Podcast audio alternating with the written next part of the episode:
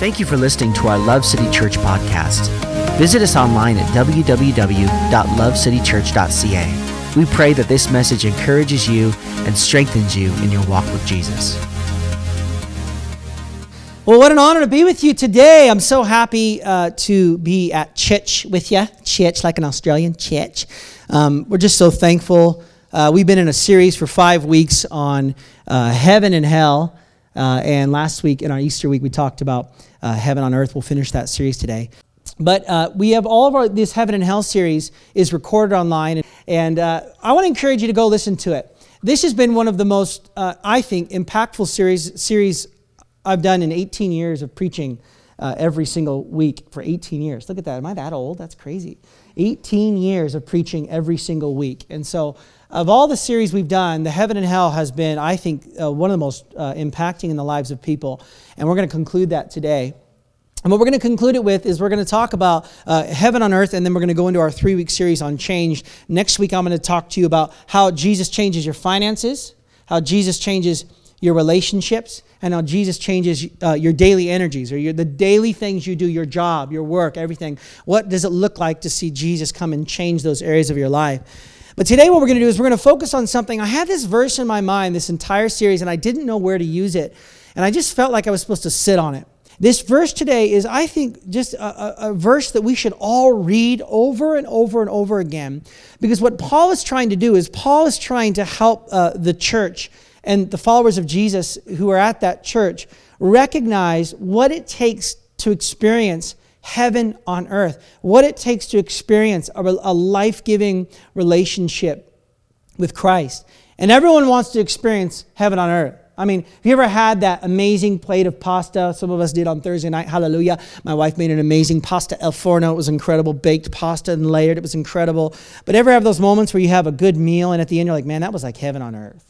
Or ever gone on a vacation and you're like sitting out on the beach in the Caribbean, you know, you're, you're, drinking whatever you're drinking, eating whatever you're eating, and hanging out, looking at the beach, and you're just thinking, oh, this is heaven on earth. We all want to have these heaven on earth moments. We all want to have these heaven on earth experiences. We all, that, mar- that wedding day you're hoping is going to be heaven on earth, you know, and so all these different things that we have in our life that we want to experience this incredible reality of heaven. But uh, I want to help you understand today how you can experience uh, heaven on earth through a personal relationship with, uh, with Jesus Christ, through a life giving relationship with Christ. Not just, not, not just a religious experience, not just a go to church experience, not just a traditional experience, but actually have a life giving personal friendship relationship with the God named Jesus Christ. And I believe that that's a possibility, and I believe you can have it for your life. And so we want to talk about that today. And so we're going to get right into it today. And um, there's my phone. I need my phone. And we're just going to start right off with the first point here. And this first point is kind of the premise of the entire uh, message. And what this will do is, is this will give us kind of a framework for where we're going to go. I'm going to give you this first thought, and then the rest of our time we'll spend talking about how to make that first thought a reality in your life. And so uh, I'm going to read this verse, and then we'll get into that at Colossians 3, verses 1 to 5. Let's read this together. Therefore, if you have been raised with Christ, to a new life, sharing in his resurrection from the dead. Keep seeking the things that are above, where Christ is seated at the right hand of God. Set your mind and keep focused habitually on the things above, the heavenly things, not on things that are on the earth, which have only temporal value. For you died to this world and your new real life is hidden with Christ in God. When Christ, who uh, is our life, appears, then you will also appear with him in his glory. So put to death and deprive of power the evil longings of your earthly body with its sensual, self centered instincts. This verse is, I think, uh, one of the most powerful verses to help us understand how can we experience a life-giving relationship with jesus christ. And this is how i think is the key is, is the, the silver bullet is, is it. Right here is very simple. Seek jesus and don't stop. Seek jesus and don't stop. Look what it says. Keep seeking the things that are above. Keep seeking him and do not stop. What are the things above? It says in the verse it says where christ is seated. Keep seeking Christ. Christ is sitting at the, the place of honor. Keep seeking Jesus. Keep Jesus the focus not religion, not church, not even your family, not even your kids, not even your careers, not even money. Keep Jesus, keep heaven the very focus. Continue to seek Him, continue to seek His life, continue to seek who He is, and do not stop ever.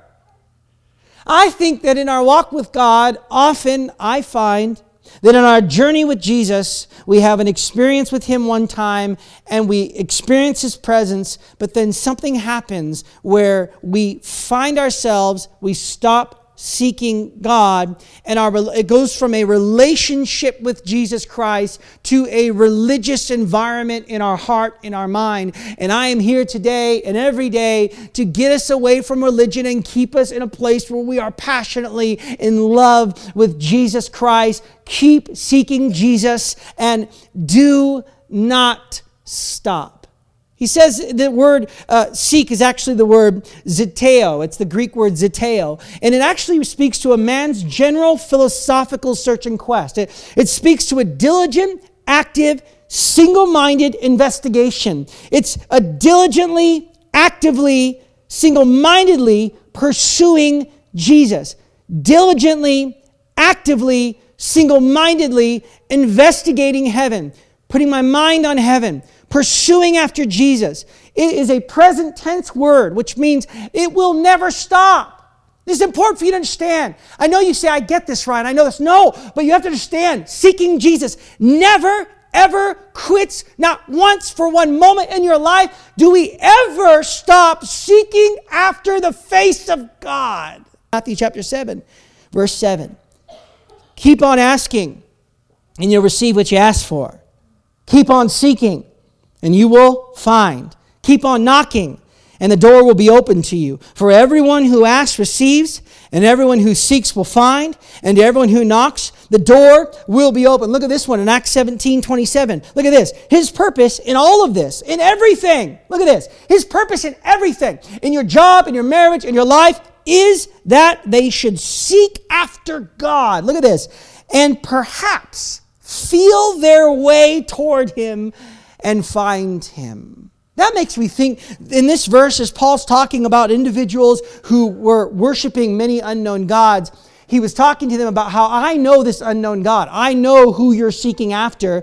His name is Jesus. And he says, and the reason all of this happened, the way the reason God created the universe and God created nature and God created everything in our life is that just by perhaps people will begin to seek after God. And it's almost as though we're just seeking after him and we will eventually find him. But guess what? Once you find him, sometimes we have to keep seeking him more and more and more and more.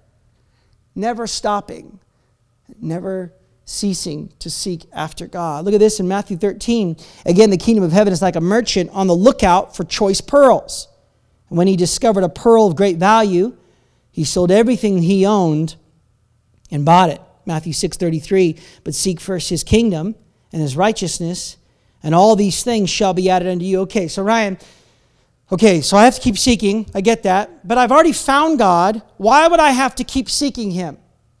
If I've already found God, I've already have them in my life.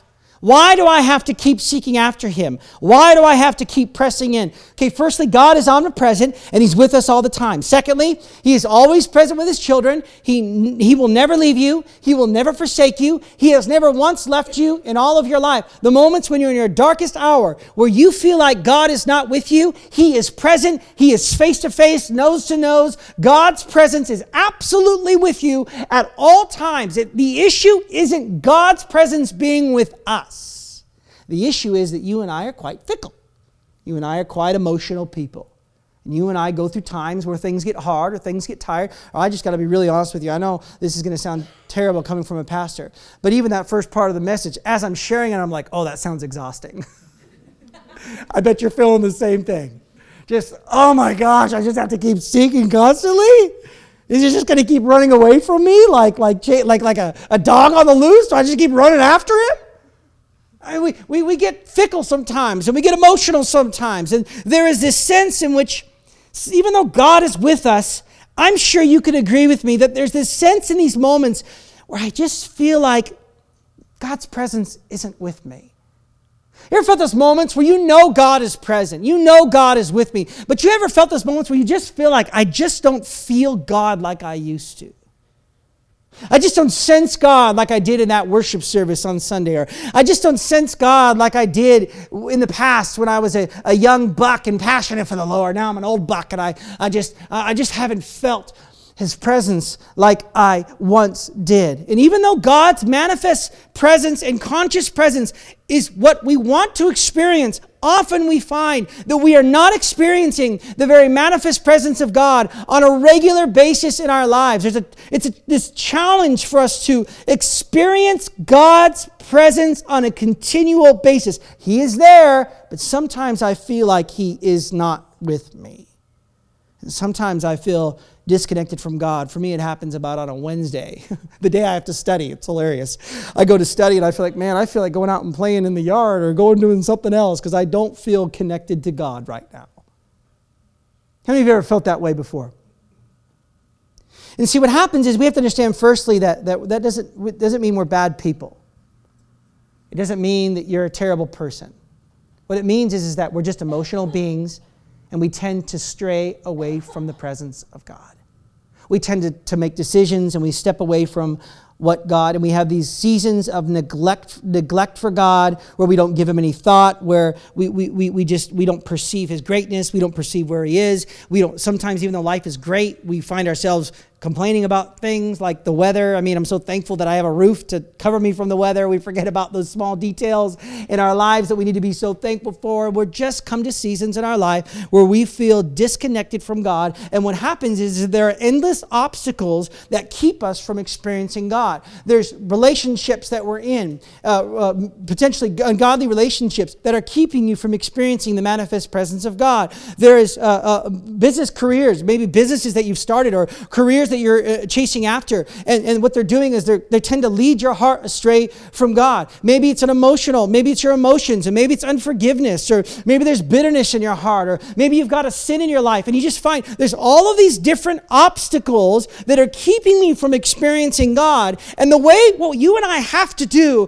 is begin to train ourselves. It's a training. It's actually a habit that we have to train ourselves. I know, I know you want God to come in just like I do and to turn the light on and he will, He does. He pours His Spirit out on you, He ministers to you. But I want you to know all that is, is He's just trying to get you going because as a follower of Jesus, you have to train yourself to continually put your eyes on things of heaven and not things of earth. That means I have to make decisions. I, I can't be in that ungodly relationship with that person, not because I don't love them, not because I don't like them, because I know that they actually are an obstacle to me experiencing a relationship with the Lord. Oh, I, I would love to engage in this thing or watch that movie or play that video game or whatever it might be, whatever my thing might be. I'd love to do that thing, but you know what? It does not benefit me in my experiencing the manifest presence of God. I'd love to listen to that song or I'd love to go to that place, but I just can't do it because you know what? I'm training myself to not look at the things of this earth, but to look at the things of heaven.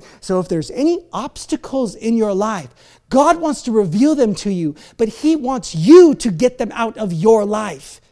He's not going to force you to break up with that relationship. He's not going to force you to not go do those things. That's not how God works. God wants you to make a personal decision that I'm going to remove the obstacles from my life that might be hindering me from experiencing the manifest presence of God. And can God come and break through all that? Absolutely. And He loves to do that. But from a person, I've served the Lord for a long time, I've found I have to train myself to keep my sights on heaven. Because if I don't, I tend to wander away from God and I experience His, man- his, his uh, omnipresence and I experience God in a religious framework, but I don't have that personal, manifest relationship with Jesus. And it's not because God doesn't want to give it to you, it's because we are unwilling to break through the obstacles in our life to make ourselves available for God to minister to our hearts. And so we have to understand that we have to look for those obstacles and remove them from our lives with the Lord's help and begin to take things steps forward to experiencing God's presence. Now, Ryan, how do I seek God? I'm going to give you three things from our verse today, three things in this verse that identify how, how do we seek God? What do I need to do to begin to seek God and not stop? What are some of the things I need to do? The first one is this. The first one is continuously recalibrate your heart's motivation. Colossians 3:1. It says this: Since you have been raised to new life with Christ, set your sights on the realities of heaven, where Christ sits in the place of honor at God's right hand. Look what Randy Alcorn said in his book Heaven. The biblical doctrine of heaven is about the future, but it has tremendous benefits here and now. If we grasp it, it will shift our center of gravity and radically change our perspective on life. And so we have to actually, again, train ourselves Look at this to set our sights. You know, the moment I saw that word in the, in the NIV, I thought of a, a hunting scope. So when you're setting your scope on a, on a rifle, the goal obviously is to have perfect sight alignment, meaning that what you're aiming at with your, with your gun, your sight is also aiming at the same target. So that would be the objective, that would be the goal. But what often happens is, is I was looking at this setting a sight. When you pick up a rifle to shoot, you're looking at the animal, your crosshairs are on your target, but your bullet is going to the right or to the left or below. And it's because you have to change your sight. Things. I'm pointed at a good relationship. I'm pointed at a good career. I'm pointed at good things in my life. If the sights of your heart are not in the right place, you will still miss the mark. And so you have to set your sights on heavenly things. So, yes, you're in a marriage relationship. Of course, you should stay married even though things are rocky and work this thing out as the best as you can. But guess what? You got to make sure that you're not just aiming at a healthy relationship, but your heart motivation, the sights of your heart are focused on what God wants for that marriage, not just what you want for that marriage. You have to continuously, listen, Continuously. Everybody say continuously. Recalibrate the motivation of your heart. Some of us read our Bibles because if we don't, we feel guilty. That is not a right motivation to read your Bible. You should read your Bible because you want to know Jesus better. See, little things like that will transform I know in my own Bible time, I said this last night, you know, I'm, I'm a regular, but sometimes I'm irregular. How many of you know what I mean? Sometimes it's like, whoa, it's been like, whew, I need to read my Bible. Okay. And sometimes I realize that's because I was doing it out of religion in the first place. And if I start reading my Bible with the heart motivation to know Jesus better and to pursue His Word, I want to know who your character is and your nature. And I want to learn the stories of the Bible because every one of them is a love story to my life. And it teaches me more about myself, but also more about you, God. When my motivation of my heart is recalibrated with the right sight, then when I fire that gun with my life, when I go for that career, when I go for that relationship, when I go Go for that thing. The right motivation will be heavenly minded, and God will minister to you. His presence will be manifest in your life, and now it'll be in your relationship, and now it'll be in your finances, and now it'll be in your heart and your mind, all because even though you were doing the right thing, you were doing it with the wrong heart. It makes all the difference in the world. So, the, obviously, the goal is to have perfect sight alignment. And what happens is, is that when you and I have our hearts set on heaven, have our hearts set on Jesus, when we align our motivation, we begin to experience his presence, we begin to experience heaven and earth. Look what Paul says in Ephesians 1:18, I pray that the eyes of your heart may be enlightened. So he goes, "Okay, I pray that your heart." He doesn't just say I pray that your eyes of your heart and then miss the next word. He says, "I pray that there'll be enlightenment, like there'll be a your heart will be focused and enlightened on the right thing." And look what happens in this verse. Look what he says in order that you may know the hope to which he's called you. So your calling, the riches of his glorious inheritance in saints, your identity uh, in his holy people, and his incomparably great power for us to believe your potential. So when you get your heart set right on heaven and heart set right on Christ, and you start combining your good intentions with your God intentions, you meld those together, not only will you begin to understand your calling, you'll begin to understand your identity, you'll begin to understand your potential, and now the manifest presence of God will come in your life, all because you stopped and checked and recalculated your heart's motivation. He wants a broken and a contrite heart, not your sacrifice. If you give your money, but your heart's wrong, God doesn't like it. I want you to hear that today. He's not a God who wants you to do good works. He wants you to love Him and have a relationship with Him. And out of that, guess what happens? You do good works. So have a heart recalculation. This was what the famous men of faith did. Look at this scripture and women of faith as well. Hebrews 11, 13, even though it says man, there's women in there too. These men of faith, I have mentioned, died without ever receiving all that God had promised them, but they saw it all awaiting them on ahead and were glad for they agreed that this earth was not their real home, but that they were just strangers visiting down here. And quite obviously, when they talked like that, they were looking forward to their real home in heaven. If they had wanted to, they could have gone back to the good things of this world, but they didn't want to. They were living for heaven. And now God is not ashamed to be called their God, for he has made a heavenly city just for them. The next thought here today, actually, I wanted to read this quote here. Uh, famous Jewish Christian Dietrich Bonhoeffer was just about to be hanged by the Nazis, and this was his last prayer oh God, this is not this this this is the end, but for me, it's just the beginning. How about the next one here this morning? Continuously rewire your thinking. This is one of the most important things that we can do. And I know a lot of this stuff is very basic stuff, but I like to say the basic stuff over and over and over again because I believe if we can get these elementary things, then we'll begin to get the mature things. Amen? Continuously rewire your thinking Look at this Colossians 3 2. Set your mind and keep focused habitually on the things above, the heavenly things, not on things that are on the earth, which have only temporal value. Why would Paul say this command twice? He repeated himself. It's because you and I tend to allow our mind to take control, and we are not habitually engaging our brains and our minds on God. This is one of the biggest areas I believe this is the battlefield of the devil. He rules in this way. He's a master warrior in the area of our mind. And often we put less emphasis on rewiring our brain than we should. You should be rewiring your thinking on a regular basis and no longer adhering to the patterns of this world. Look what the scripture says in Romans chapter 12, 2.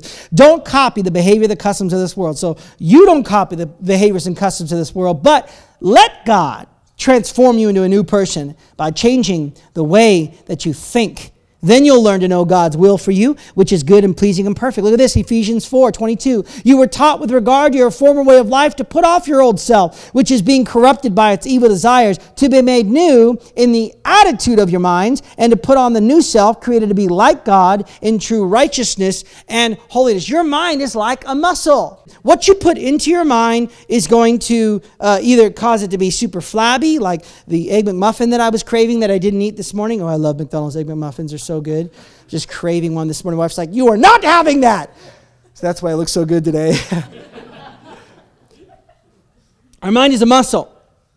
So not, i don't want to be legalistic here, religious, because that's not who I am. But just let me say these thoughts without wrapped around religion. What you put into your brain will feed it in one direction or the other. Now, I know, like, I, I, I've gone through this thing just as me, you, this between you and the Lord, but for me, man, I can't turn on Netflix. Personally, for me, I can't turn on Netflix anymore without thinking, oh, I can't watch this because it's not going to feed my brain to think upon heavenly things. Isn't that a big challenge in today's media culture? To decide what is and isn't going to benefit my brain, what is and isn't going to help my thinking, what is and isn't going to benefit my heart and my mind. That's why, man, I would love to listen to all this type of music, but I just find that if when I listen to, to music that is centered on Christ, worship music, I just find my mind is being renewed. When I turn on the audio Bible and I let it run in my car, I know sometimes I don't like that guy's accent and it's a little irritating because he just, you know, hello, the way he says it just bugs me. But I think, you know what? My mind is being renewed. My mind is being renewed because if we don't habitually teach our minds to yield to God's word and God's ways, you are going, the devil will have his way with you and you will be just a religious Christian. You have to, on a regular basis, habitually and regularly feed your muscle of your mind Know, I've taught this many times, but actually 1 Peter 1.13 calls, he said to gird up the loins of your mind. That word loins is a reproductive organ. It means your mind is a reproductive organ. So what seed you put into your mind, you're going to get all sorts of illegitimate children if you're letting the enemy's lies come into your mind and you accept it. Oh, I am this and I am that and I am this thing. The enemy will have his way with your brain if you let him. That's why we have to go on the offensive and train ourselves to rewire our thinking. I've had to do it for years and I still struggle with it. I'm sure you do too. To rewire the way that I think, to set my sights on things that matter, not on things that don't matter. Things on this earth are temporal, riches are temporal, fashion is temporal, belongings are temporal. These things are temporal. They mean nothing in the scope of our short mist of a life. On the afterlife, when we go to heaven with Jesus and spend an eternity there, we will look back and say, Oh my gosh, look how small that was. And yet I gave so much of my mind to being concerned about all of these things in my life. We have to habitually and regularly train our thinking. Now, in old days, when they used to train lions, they used to use a stool or a chair with four legs. I don't know if you've ever seen this before, but maybe you don't know why they do that. They do that because when they walk into this, this, this cage with this ferocious lion and they have this stool, it, the, the four legs of the stool, the lion can only uh, focus enough on one, maybe two things. So when they have these this chair with the four legs, this lion actually gets has like this paralysis, and so it actually loses its ability to be a lion. And so what happens is is that the lion's trying to focus on all four of these other things, and it loses its ability to be the lion it was created to be. So it actually goes into paralysis. The lion sits there weak and looks at this man with a whip and a pistol when this lion could just step up and bite that guy's head off in a second. And yet, all because of this little tiny stool, this lion can't focus because he's got too much going on in his mind. And we're just like this lion. We're called to be ferocious, powerful. We have the power of God living in us, but we've got so much stuff going on in our mind that we can't clearly focus on Jesus we can't clearly focus on heaven. We can't clearly focus on his kingdom because we've got all sorts of thoughts in our mind. We've got worry in our mind and anxiety in our mind. We've got sin in our mind. We've got doubt in our mind. We've got all sorts of things going on. We've got our businesses and our careers and our finances. All these things are swirling around in our mind. What am I going to do? How am I going to do this? And I want you to know that Jesus gives you the answer. In, in Philippians 4 6, don't be anxious for everything, uh, for anything, but in all things, by prayer and supplication, bring your request before the Lord with thanksgiving, and He will guard your heart and your mind with a peace that transcends all understanding. So we have to habitually work towards in our mind, rewiring our thinking. You rewire your thinking through reading the Word. You rewire your thinking through listening to good music. you rewire your thinking by not letting crap in your mind and your heart. You, you, you rewire your thinking by being in good relationship with people in your local church. You, you rewire your brain by, by not allowing those evil thoughts to come into your mind. And when they do, you, you speak it out. Say, I am not this. I am this. I am not that. I am this. You got to begin to rewire the way that your mind thinks. And what happens is, is often when we experience difficulty in our life, this is when our mind goes haywire. And what happens is when we set our sights on heaven, when we begin to pursue Jesus and continuously re- recalculate and rewire our thinking, it changes how we see tough circumstances. Look at this by Randy Alcorn. We can't be pessimists as Christians. The only proper foundation for optimism is the redemptive work of Jesus Christ. Any other foundation is sand, not rock. It will not bear the weight of eternity However, if we build our lives on the redemptive work of Christ, we should all be optimists. Why? Because even our most painful experience in life is but a temporary setback. Our pain and suffering may or may not be relieved in this life, but they will certainly be relieved in the next. And that is Christ's promise. No more death or pain. He will wipe away all our tears, take away our suffering on himself, so that one day he might remove all suffering from us. And that is the biblical foundation for optimism. No Christian should be a pessimist. We should be realists focused on the reality that we serve a sovereign and gracious God because of the reality of Christ's atoning sacrifice and his promises. Biblical realism is optimism. When you and I experience difficult circumstances in our life, when we experience hardship in, uh, as followers of Jesus Christ, it, seeking after Jesus, I want you to hear me. Seeking after Jesus does not often take your pain away. Seeking after Jesus doesn't often relieve you from this difficulty in your life. A lot of people think that it does, but it doesn't. But what it does do is it helps you see it from a different perspective. So that when you face this difficulty in your life and you face this anxious moment in your life, you now see it through the sight of heaven, through the sight of Christ. You now see it through the redemptive work of Jesus. And even though you might not experience what you're asking for right now, which could be a reality, I know this isn't a good sales pitch for Christianity, but it's just the reality. We all know that even though we serve God, sometimes my pain continues. As followers of Jesus, we know that one day when we die, we will spend an eternity with Jesus and there'll be no more fear, there'll be no more pain, there'll be no more tears. We know that even though, even though it's hard now, my perspective on my difficulty is different because my mind is being rewired to think about things above, not things on the earth. Look at Luke 6. What blessings await you when people hate you?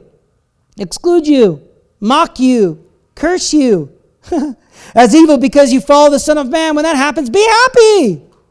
Yes, leap for joy, for great reward awaits you in heaven. And remember, their ancestors treated the ancient prophets the same way. James 1, 2, and 4. Dear brothers and sisters, when troubles of any kind come your way, consider it an opportunity for great joy.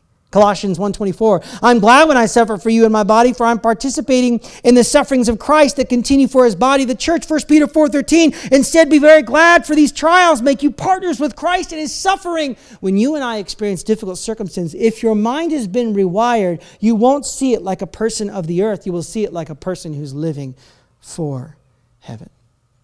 Amen? Lastly here this morning is continuously surrender your life completely to Jesus.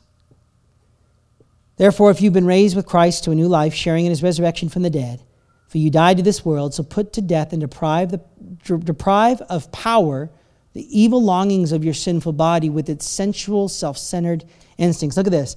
Therefore, if you've been raised with Christ, I'm going to say something that probably pastors don't ever say. Jesus wants you to serve him. He wants you to serve Him with all your life, but He doesn't want you to serve Him halfway. He wants you in, or He wants you out. You read in Mark or John chapter 6, Jesus preaches and said, and he turns to all the people and says, Does this offend you? And all the people left, and he turned to his disciples and said, Are you guys going to leave too? As a follower of Jesus, whether you're here today and you say, Ryan, I'm not a follower of God, I want you to know today what Jesus wants from you. He wants you all in. He wants every area of your heart. He wants every area of your mind. He wants every area of your life. He wants your heart, your mind, your soul, your strength. And I'm going to say it clearly and boldly today, and I want to encourage you with this. If you're kind of in between and not sure if you want to be in or you want to be out, it's okay. Make a decision. Either go all in or get all out. God actually prefers that in your life. And guess what happens? When you make a personal decision to get all in for Christ and start surrendering your heart to Him and your mind to Him and your emotions to Him and your life to Him, I want you to know something. You will experience what it's like to have heaven on earth. That when you experience difficult times in your life, your mind's so rewired that nothing can stop me. I'm going to continue even though my body might be sick and there might be challenges in my life. My heart is filled with joy and hope. And people will begin to wonder, what has happened in your life? You said, I went all in for Jesus. I decided that I'm going to give him everything. I'm not going to do this lukewarm thing. I'm not going to stand in the middle and say, maybe on one day I will and one day I won't. Listen, Jesus doesn't like it. He doesn't prefer it. He wants you in or he wants you out. Choose one because God will bless you if you go all in. Continuously and regularly be surrendering your life to Jesus in these four areas your heart, your mind, your emotions, and everything that you do with your life. If you want to experience heaven on earth, if you want to experience the provision of God, if you want to experience the manifest presence in your marriage, in your parenting, in your life, maybe in your relationships, maybe you're in a dating relationship and you want God to come and minister in that place, I promise you, if you would stop today and say, okay, God, I'm going to surrender every area of my life to you. I'm going to give you every anxious thought. I'm going to let you worry about my future. I'm going to let you worry about these children I want to have. I'm going to let you worry about everything, God. You can have it all. His presence will come and He will minister in your life like you've never experienced before. So much so that you taste it and you just want more. And it causes you to seek more and to seek more and to seek more. And you just don't stop and you just keep seeking God. And the flame that's in your heart goes from a little ember to a big flame until finally you are passionately and sincerely serving a God that you have a relationship with. Personal relationship with Jesus. Do you know that you can have a friendship with Him? That you can have a daily walk with God where you talk with Him and you live with Him and you converse with Him and He speaks to you and He blesses you and He helps you and He guides you just like your relationships around you. That's exactly what Jesus wants with your life. He wants every single area your heart, your mind, your soul, your strength. And if you want to experience heaven on earth, you have to seek Him with all your heart and don't ever stop. That's how you'll experience heaven on earth. My wife makes this amazing pasta. It's, I call it, it's called it's called a broccolini pasta. It's a little sausage and a nice little soup type. And it's, it's my favorite with some Parmesan cheese melted on top. Ooh, some fresh bread and some olive oil and some vinegar. You guys are hungry, huh? Such an amazing meal. So much so that when I taste it, I just can't wait for her to make it for me again. When you experience Jesus, you probably know this. Some of you felt it today. When you just experience His manifest presence, or something comes over you, you're like, gosh, I really want that again. I really want to taste it again. I really want to be around it again. I want to feel it again. How do I get there? I want to tell you how. Continuously recalibrate the motivation of your heart. Continuously be rewiring your thinking on a regular basis and surrender your heart, mind, soul, and strength to Him. I know, it's as easy as that, right? you and I could have a personal relationship with Jesus today that isn't stale, that isn't dead, that isn't dry, that is alive. Amen? Why don't you stay with me this morning?